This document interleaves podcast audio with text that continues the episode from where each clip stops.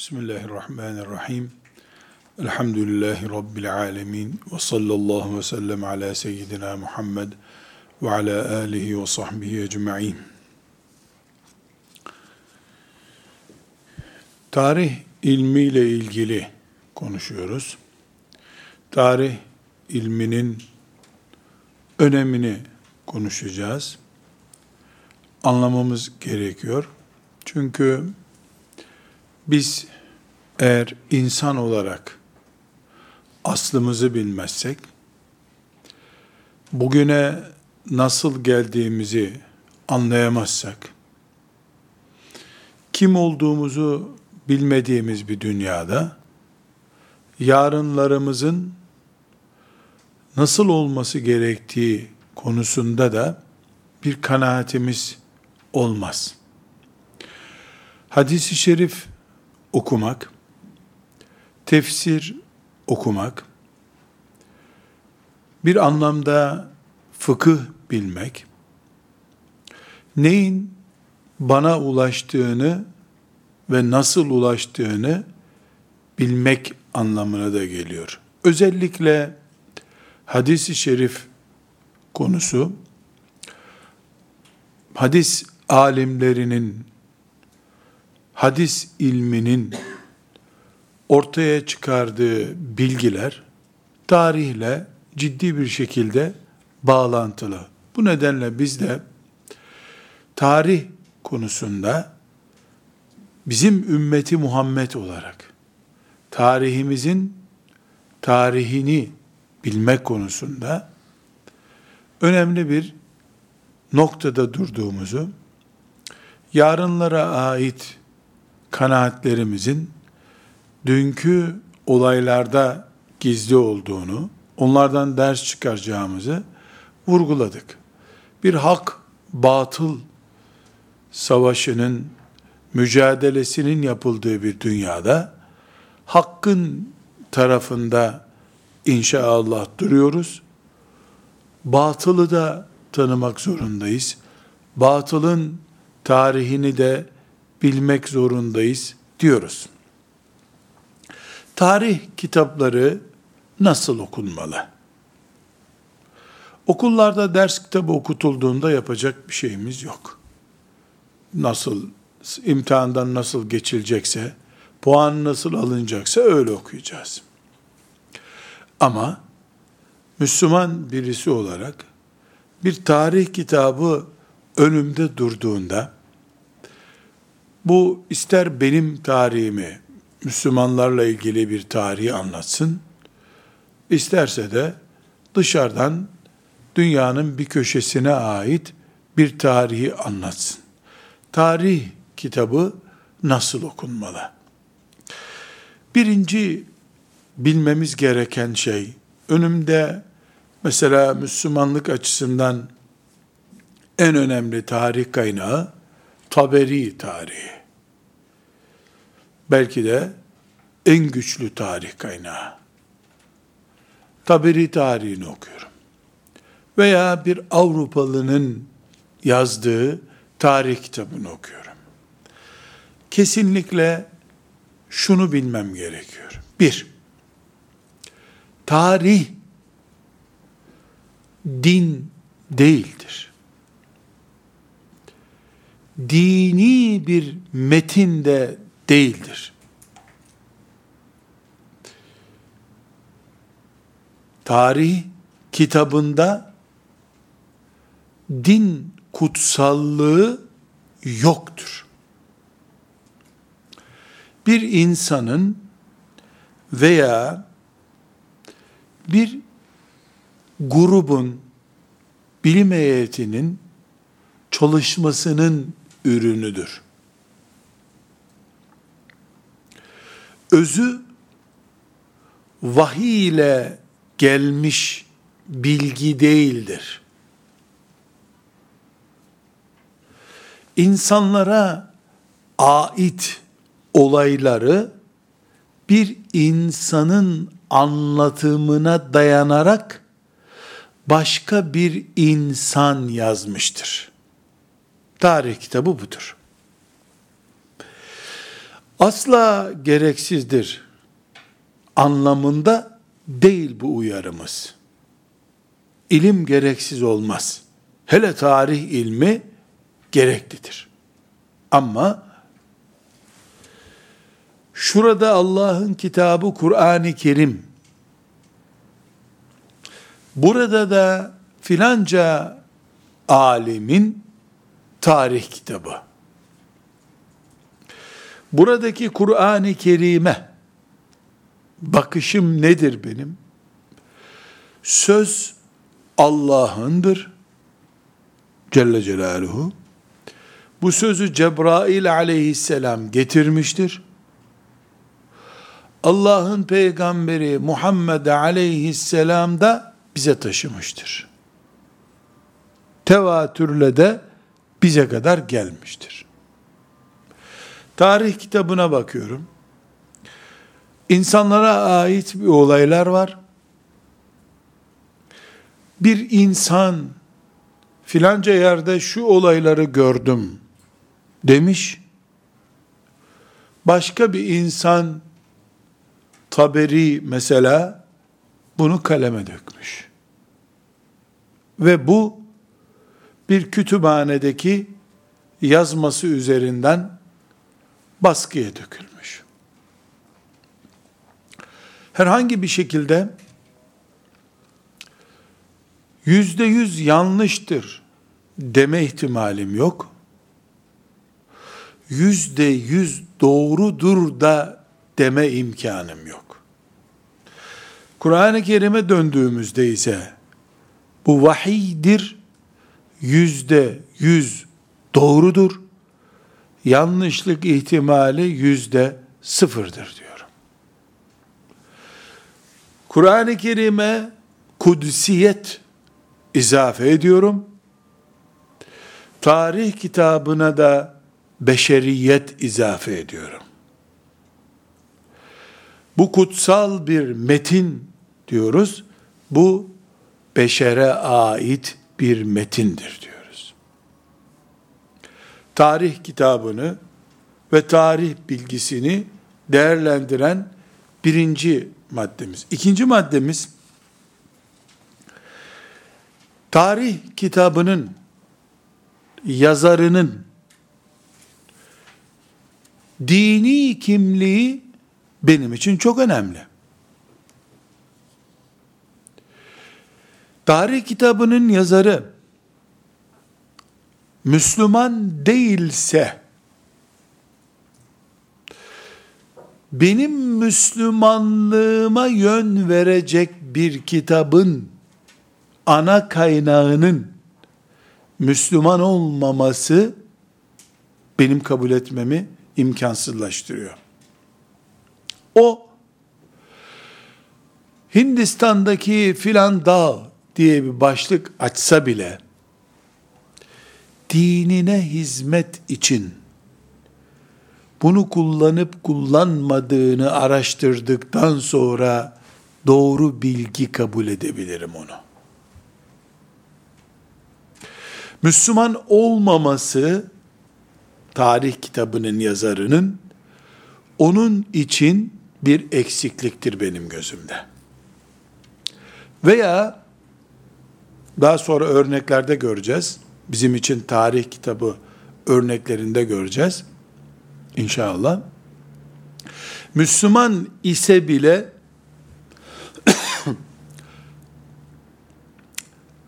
Müslümanlığındaki saflık ve bulanıklık da benim ölçmem gereken bir noktadır.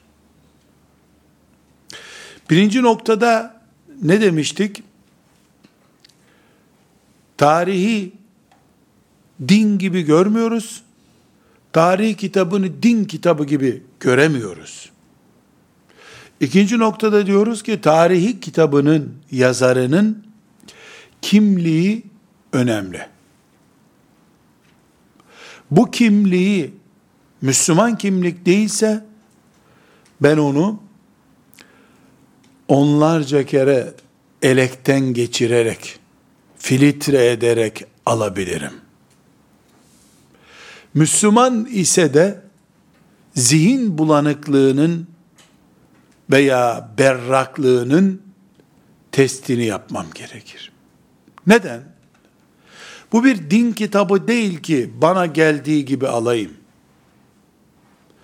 Bu dış yörüngede dönen, dinin ana yörüngesinde dönmeyen, dış yörüngesinde olan bir bilim dalı.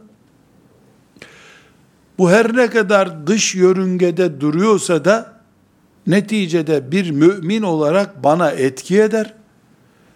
Ben gelişi güzel tarih kitabı kafirden alıp okumam. Mesela iyi bir Şii'nin yani Şiilikte kaliteli birinin Sıffin savaşını anlatmasını da alıp okuyamam. Benim ümmetimin bir bölümüne ait, tarihinin bir kesitine ait bilgileri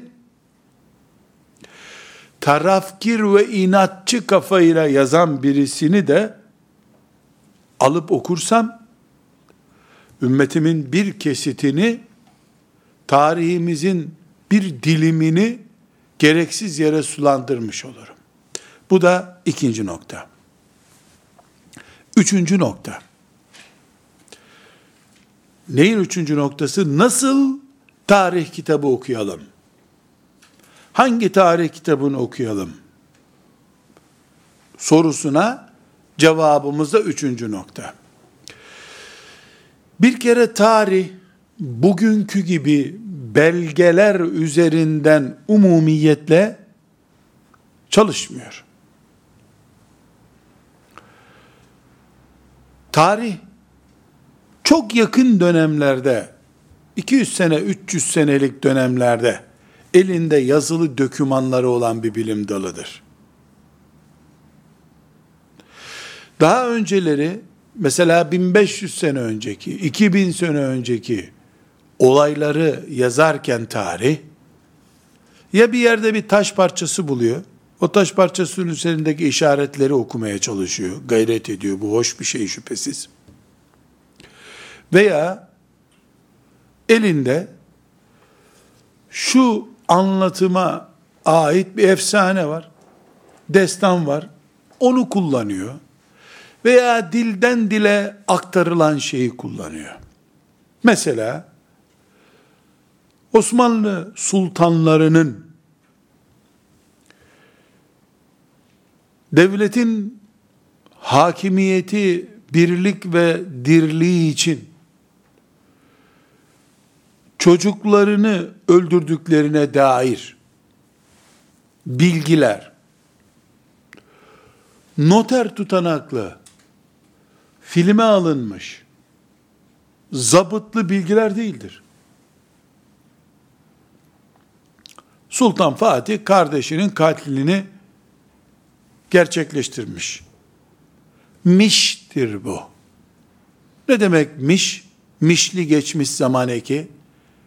Öyle oldu nokta denecek kalitede bir bilgi değil bu. Bu da bizi meçhul bir dünyayı hiçbir zaman yüzde yüz denebilecek sağlam bilgilerle bize aktarmayan bir bilim dalı okumaya teşvik ediyor. Burada iki durumla karşılaşıyoruz biz. Eğer bu tarihi bilgi Kur'an-ı Kerim'in ve hadisi şeriflerin paralelinde yürüyorsa hiçbir sorun yok. Ne gibi? Mesela misal ama böyle bir bilgimiz yok. Kur'an'ımız Yunus aleyhisselamdan anlatıyor. Nesini anlatıyor? Yunus aleyhisselam kavmine kızdı. Ninova denen yerdeki insanlara kızdı. Sahile gitti. Orada bir gemi buldu. Gemiye bindi. Kura çekildi. Gemide onu attılar denize. Balık onu karnına aldı. Tekrar getirip sahile fırlattı. allah Teala onu tekrar kavmine götürdü. Kavmi iman etti. Bu kadarını Kur'an-ı Kerim'den öğreniyoruz. Bir tarihçi, Ninova'da, çünkü Ninova kelimesi de hadisi şerifte geçiyor. Taif'te, Efendimiz sallallahu aleyhi ve sellem e, Taifler tarafından taşlandığında bir köle geliyor, Efendimiz sallallahu aleyhi ve selleme acıyor, üzüm ikram ediyor. Sen kimsin diyor. Bismillah diyor Efendimiz sallallahu aleyhi ve sellem. O Efendimizin ilgisini çekiyor. Efendimizin Bismillah demesi onun ilgisini çekiyor. Bu Yunus Aleyhisselam'ı hatırlatıyor. Ninovalı olduğunu söylüyor köle. Ninova benim kardeşim Yunus'un diyarı diyor. Ha Ninova'da şehir ismi olarak Kur'an'da geçmediği halde hadisi şerif destekli bir bilgi oldu. Bu bir tarihçi geldi. O tarihin şu asra tekabül ettiğini, Ninova limanına ait filanca e, eserleri bulduğunu, o yörede, o tarihte de kabak, büyük oranda kabak yetiştiğini, çünkü Yunus Aleyhisselam sahile düştüğünde kabakların yapraklarıyla örtündüğünü biliyoruz. Bunu bize işte bu manada destek bilgiler getirdi. Bunu saygıyla karşılarız. Ve bunu temelinde Kur'an'ımız ve sünnetimiz bulunan bir bilgi olduğu için ek açıklamalar adeta getirmektedir. Bu bizim için çok hoştur. Bunu alırız. Yüzde yüze yakın bir değerli tarih bilgisi olarak bir kenara koyarız. Aklımızda zorlanmamıştır. Ama bir başka örnek. Beykoz'da, İstanbul Beykoz'da Yuşa tepesi diye bir tepe vardır. Orada yaklaşık 7 metre boyunda bir mezar var. Yuşa aleyhisselamın mezarı olduğu söylenir o. Yuşa aleyhisselam kimdir? Kur'an-ı Kerim'de Musa aleyhisselamla beraber Hızır aleyhisselamın peşine düşen insan delikanlı olduğu söylenir. Veya Musa aleyhisselamdan sonra nübüvvet görevini üstlenen peygamberlerden biri olduğu. Her halükarda Yuşa diye biri var. Kur'an-ı Kerim'imiz buna işaret ediyor. İlk temel tarih kitaplarımızda bir nebze buna işaret ediyor.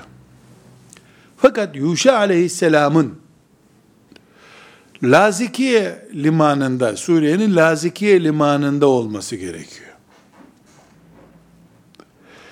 Beykoz'a gelmesini mucip hiçbir işaret yok. Mezarının 7 metre olması boyun boyu olarak 7 metrelik bir mezar sahibi olma, boyunun o kadar olduğu ne kadar ucube bir tarih bilgisi ise İstanbul'a gelmiş olması, Beykoz'da medfun olması da o kadar ucubedir. Benim bir Müslüman olarak onun İstanbul'da bulunması veya bulunmaması akidemi, ibadetimi, günlük hayatımı, ahlakımı ilgilendiriyor mu? Hayır, hiç ilgilendirmiyor. Bulunsa da bulunmasa da ben müminim. Elhamdülillah. O zaman bu ismin Beykoz'da bulunduğuna dair halk şaiasının halk arasındaki kanaatin bir din gibi oluşup gidip benim orada bir peygamber kabri var. Bu peygamber de Musa aleyhisselamdan zamanında çile çekmiş mübarek bir insandır. Dolayısıyla gidip orada şunu yapayım, yağmur duası yapayım diye özel bir gayret göstermemi mucip hiçbir şey yok ortada. Onun yerine teheccüd namazında iki rekat namaz kıldıktan sonra kendi evimde yaptığım ibadet daha sünnete uygundur. Buradaki tarihi bilgiyi Beykoz'da Yuşa diye birisi bulunduğuna dair tarihi bilgiyi abartmam da hiçbir faydası olmadığı gibi o abartının negatif sonuçları da vardır. Asıl sırınılması gereken ilmin peşinde dolaşmak, bir peygamber davası uğruna gurbete çıkmak demek iken ben bir yedi metrelik varsayım bir mezarın etrafında gereksiz yere tur atarım. Nesiller asıl mücadelenin Kur'an-ı Azimuşşan etrafında olması gerektiğini anlamak yerinde hayali bir mezarın etrafında dolaşırlar. Şüphesiz oradan geçim sağlayanlar, orada kendilerine hizmet alanı oluşturanlar, bu çıkıştan rahatsız olurlar. Peygamberlerin cesedi toprağa haram. Dolayısıyla bir peygamber gömüldüğü yerde olduğu gibidir. Açalım, kaç metre derinliktedir? Yuşa aleyhisselamın mezarı ki, olsa olsa 10 metre derinliğe gömecekler onu. Bu mücadeleyi yapmaya değer bir şey mi? Değil. Tarih gereksiz yere o zaman ki bu tarih de değil üstelik. Halk şayası bu. Tarih de değil. Tarih bizi gereksiz yere ümmetimize bir faydası olmayan, fert olarak bir Müslüman bana faydası olmayan bir konuda oyalayıp duruyor beni o zaman. Gereksiz bir şey benim için. Üçüncü noktada diyoruz ki, eğer tarih, Kur'an'ımla, sünnetimle paralel bir bilgi veriyorsa, onu mübarek bir bilgi görürüm. Tarihe ilim olarak zaten saygı gösteriyordum ben. Bu saygım daha da artar.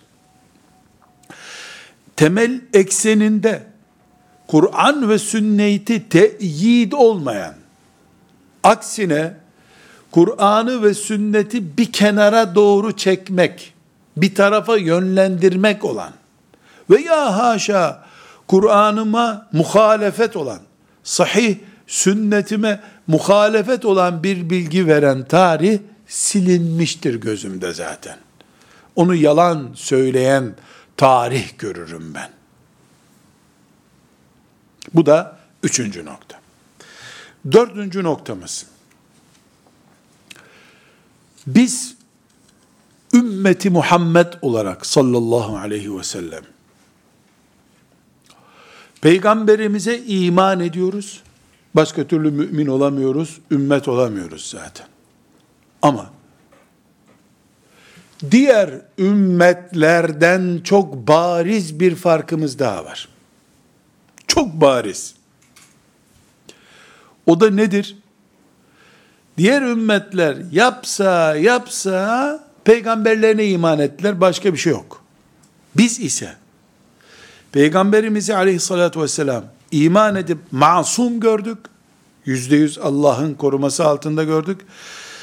Onun etrafındaki ilk nesli de örneğimiz gördük. Ama masum görmedik şüphesiz. Ebu Bekir radıyallahu anh'ı bir numara gördük ama peygamber gibi görmedik. Ayrı bir konu. Yüz küsür bin sahabi bizim gözümüzde Resulullah sallallahu aleyhi ve sellemin ümmet hazırlamadaki başarısının adıdır. Ashab-ı kiramı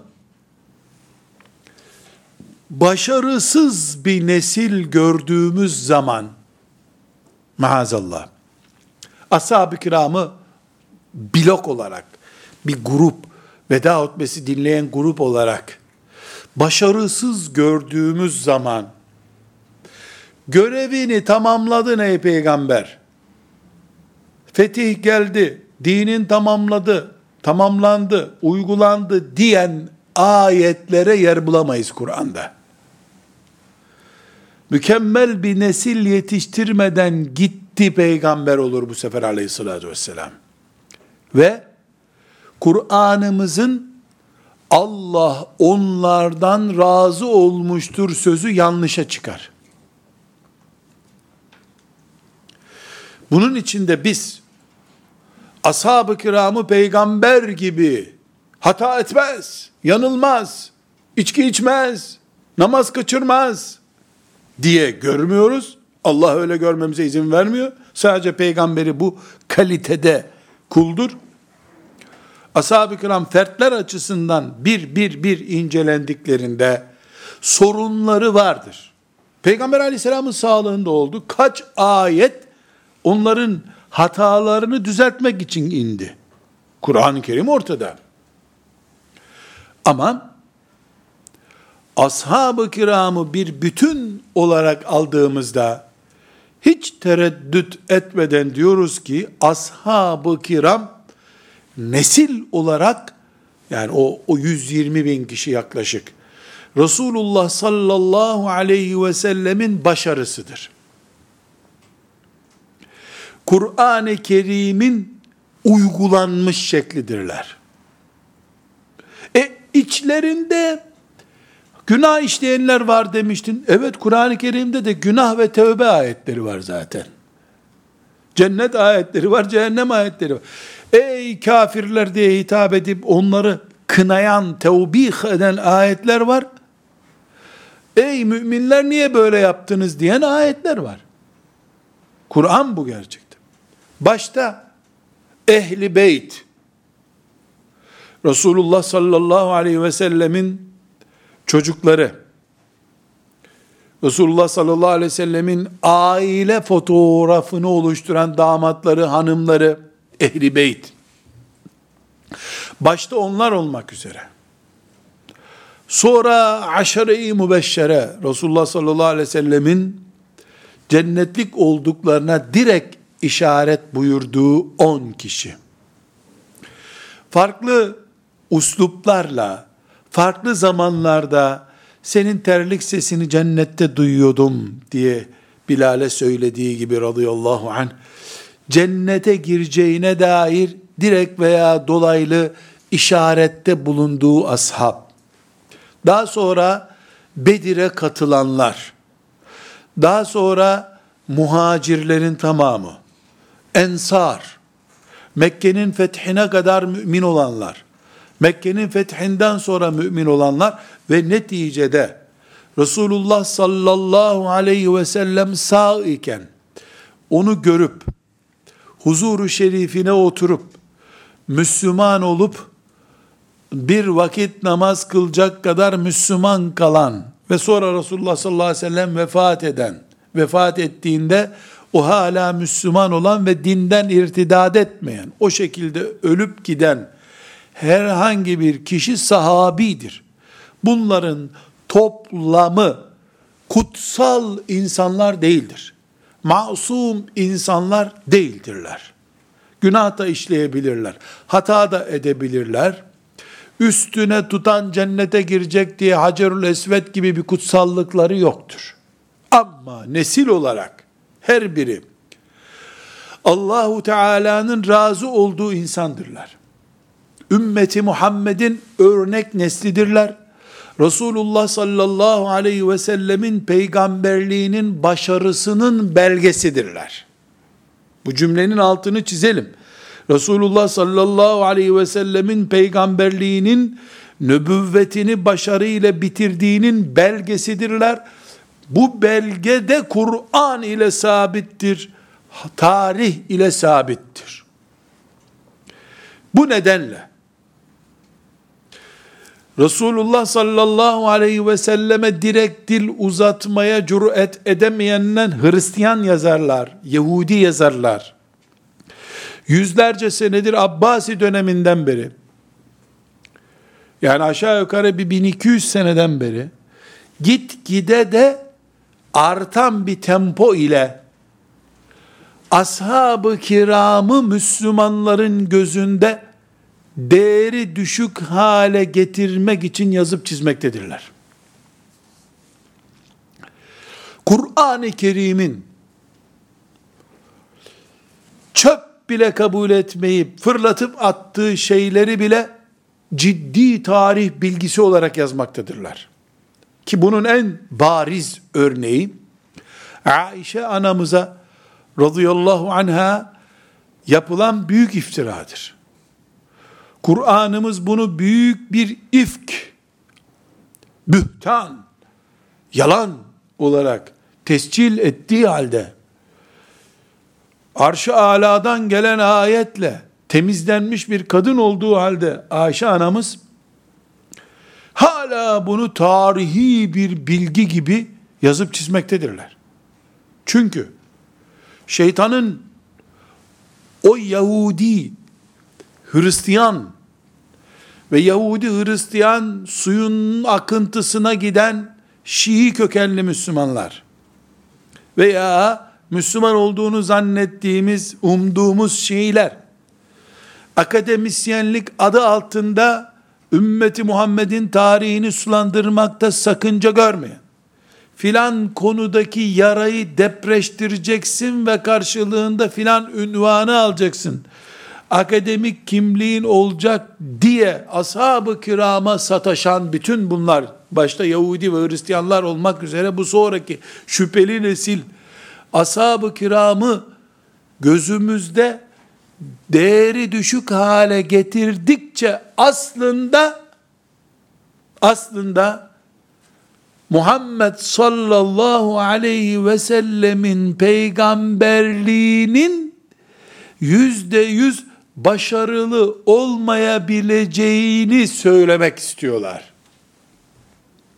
Tıpkı Musa aleyhisselamın maymunlaştırılacak kadar büyük cezalara uğratılmış bir çölde 40 sene hayvan gibi dolaştırılmış bir nesli ümmeti olarak bırakıp gittiği gibi İsa aleyhisselamın içinde jurnalcıların şunun bunun bulunduğu bir nesli ümmeti olarak bırakıp gittiği gibi Muhammed de bir peygamber o da bir şeyler yaptı, hicretler filan yaptı ama sonunda o da böyle karıya düşkün.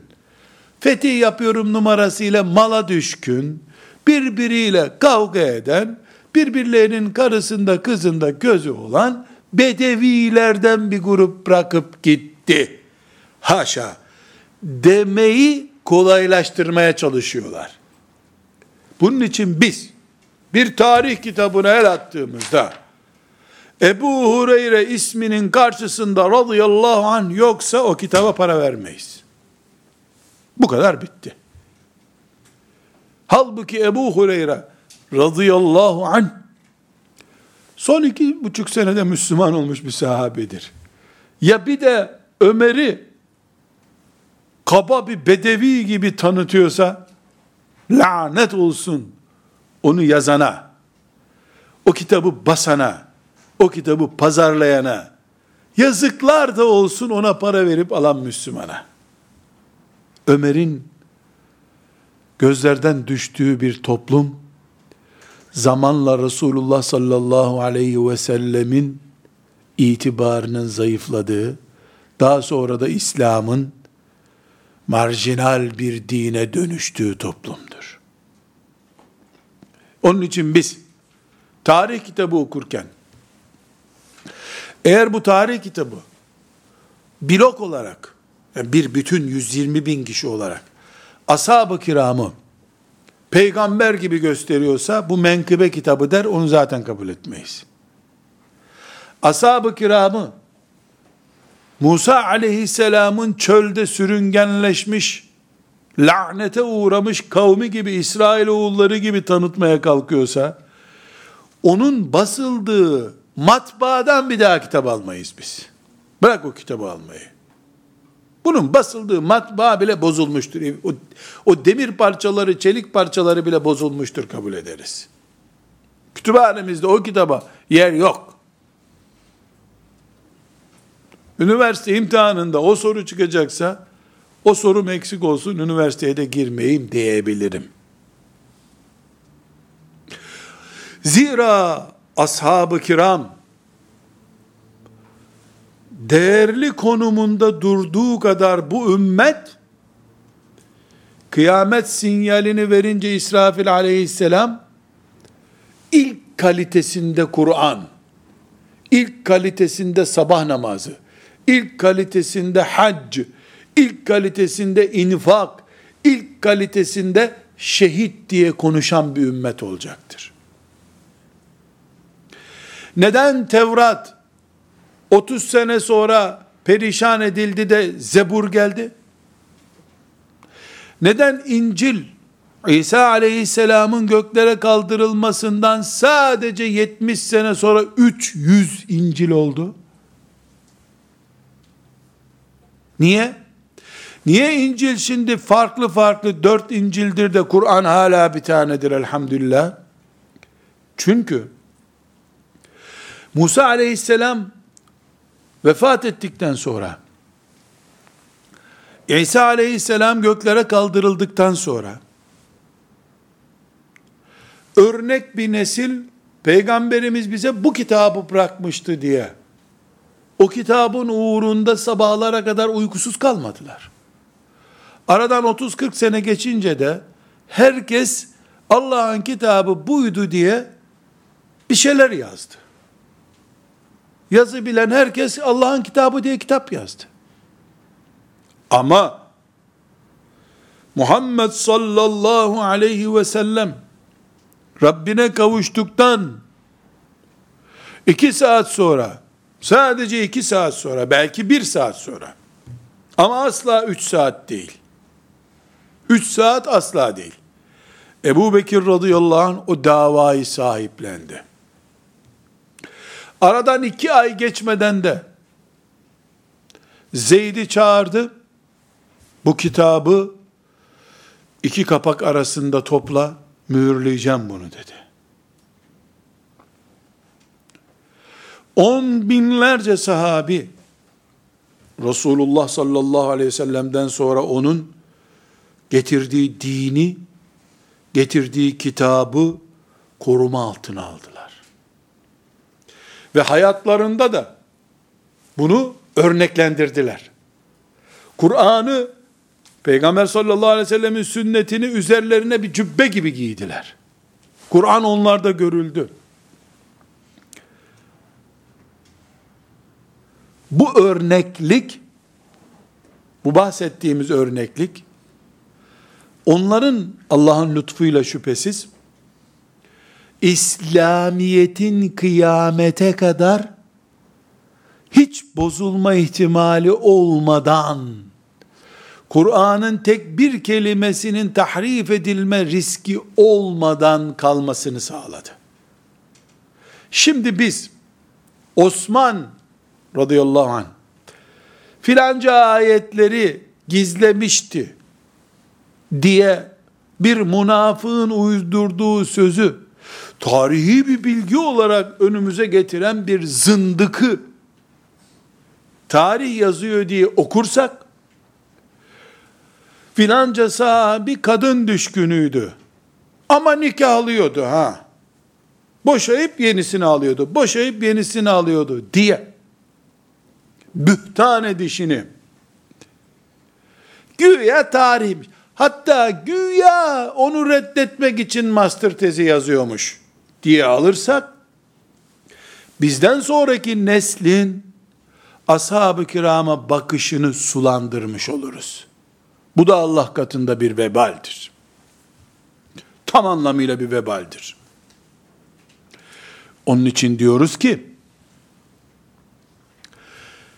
dördüncü noktamız, bizim okuyacağımız tarih kitabında, ashab-ı kirama dil uzatılmayacak.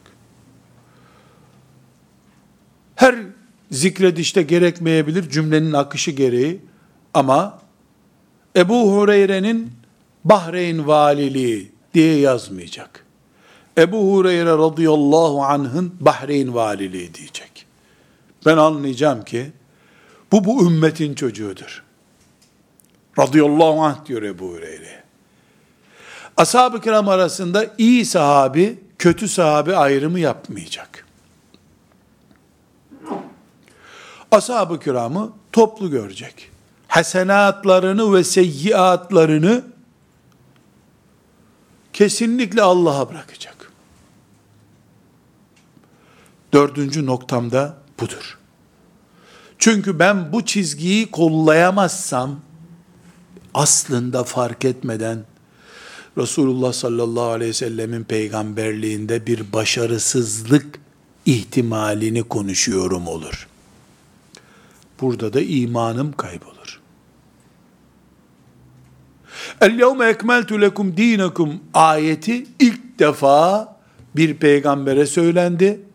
Sizin dininiz tamamdır. Yaşandı bu din.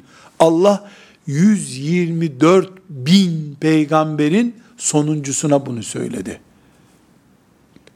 Çapulcular, bedeviler, mal için birbiriyle dövüşenler, kadın düşkünleri bu ayete mi muhatap olacaklar? Radıyallahu anhum. Allah onlardan razıdır. Memnundur Allah. Çapulculardan mı memnun oldu Allah? İnsanların mallarında gözü olanlardan mı memnun oldu? Ashab-ı kirama dil uzatmayız. Beşinci noktamız. Nerede beşinci noktamız? Bizim için tarih kitabı nasıl okunurun beşinci noktası.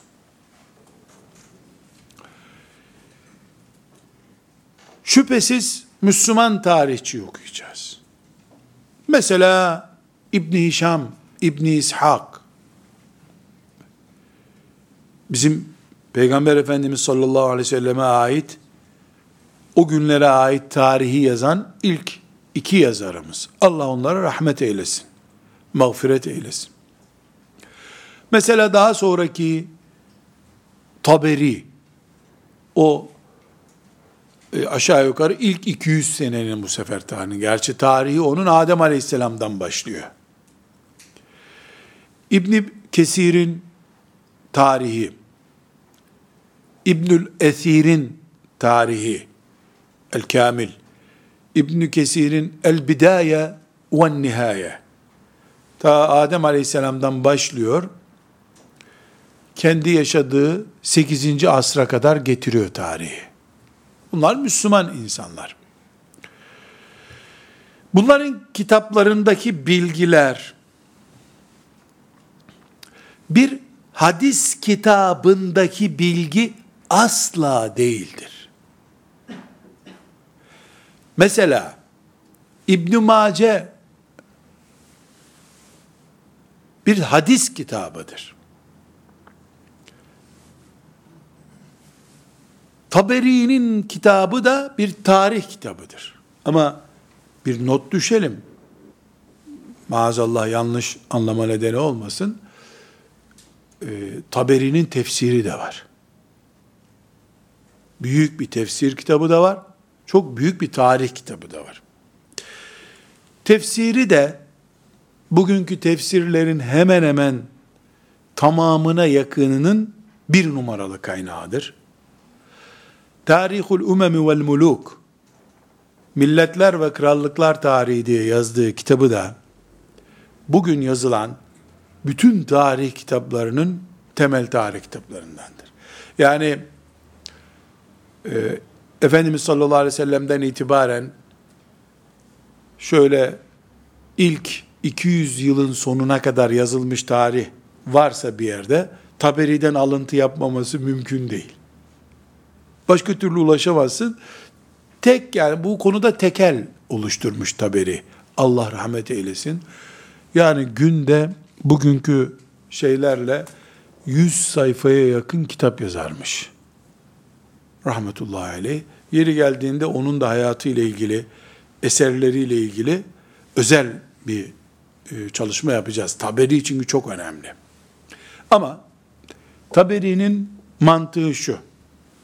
Ben insanlığa bilgi biriktirmek için varım. Din yönlendirmesi için yokum. Böyle düşünmüş tarihini yazarken. İbn Mace de hadis alemi rahmetullahi aleyh. O da Dikkat ediniz bu cümleye. Ben insanlığa din öğretmek için varım. Bilgi toplamak için değil demiş. Taberi ne diyor? Ben din aşılamıyorum. Din öğretmiyorum. Bilgi topluyorum. İnsanlık Şit aleyhisselamı nasıl bulmuş? Nuh aleyhisselamın gemisi nasıl yüzmüş? Bu bilgileri topluyorum ben. Nereden topluyorum? Benden önceki milletler, Yahudiler, Hristiyanların bilgileri var. O bilgileri topluyor. Peygamber Efendimiz sallallahu aleyhi ve sellemin ashabından dilden dile bize aktarılan bilgiler var. Onları topluyor. Kendi hocası dediğimiz özellikle gidip bu olayı bana anlat dediği insanlar var. Onlardan topluyor. Bir kısmını da kitaplardan okuyor belki. Ben din öğretiyorum, din aktarıyorum diyen İbn Mace ve ben bilgi topluyorum.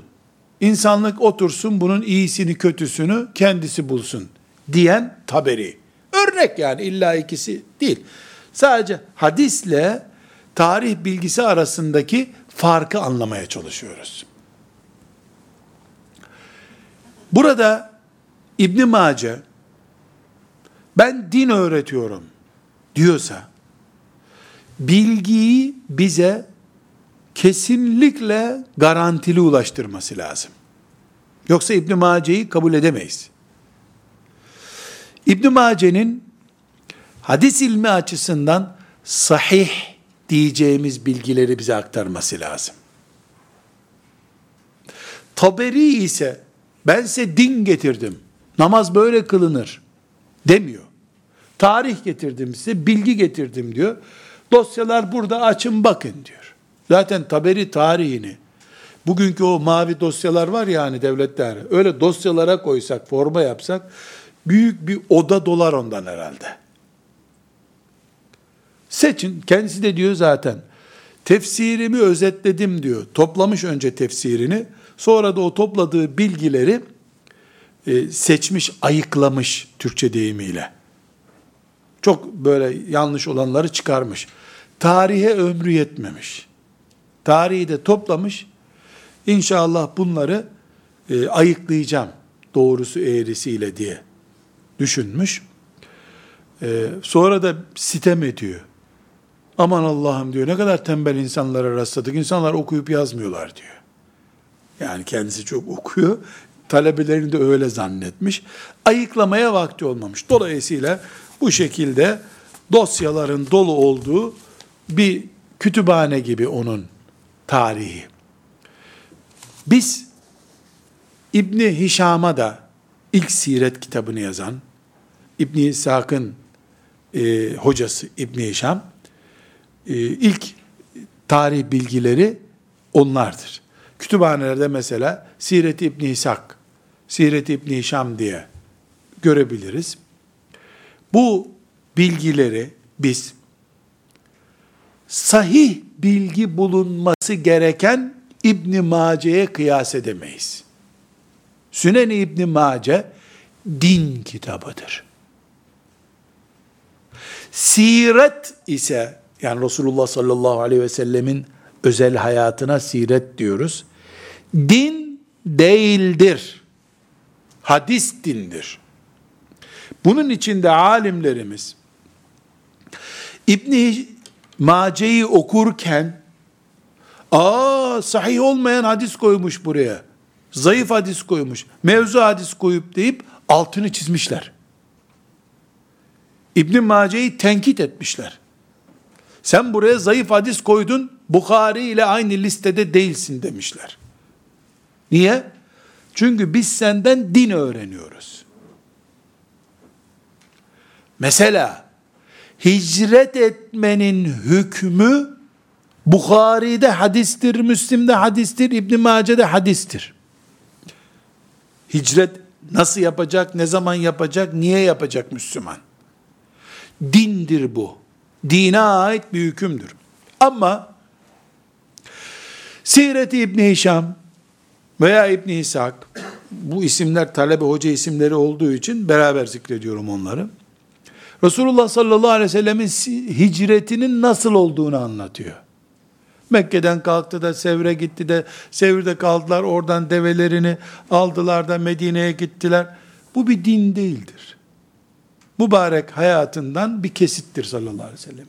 Dolayısıyla alimler hicretin hükmünü belirten hadiste aradıkları Peygamber aleyhisselama yüzde yüz ulaşma garantisini tarih bilgisinde aramamışlardır. Bunun için niye aramadılar?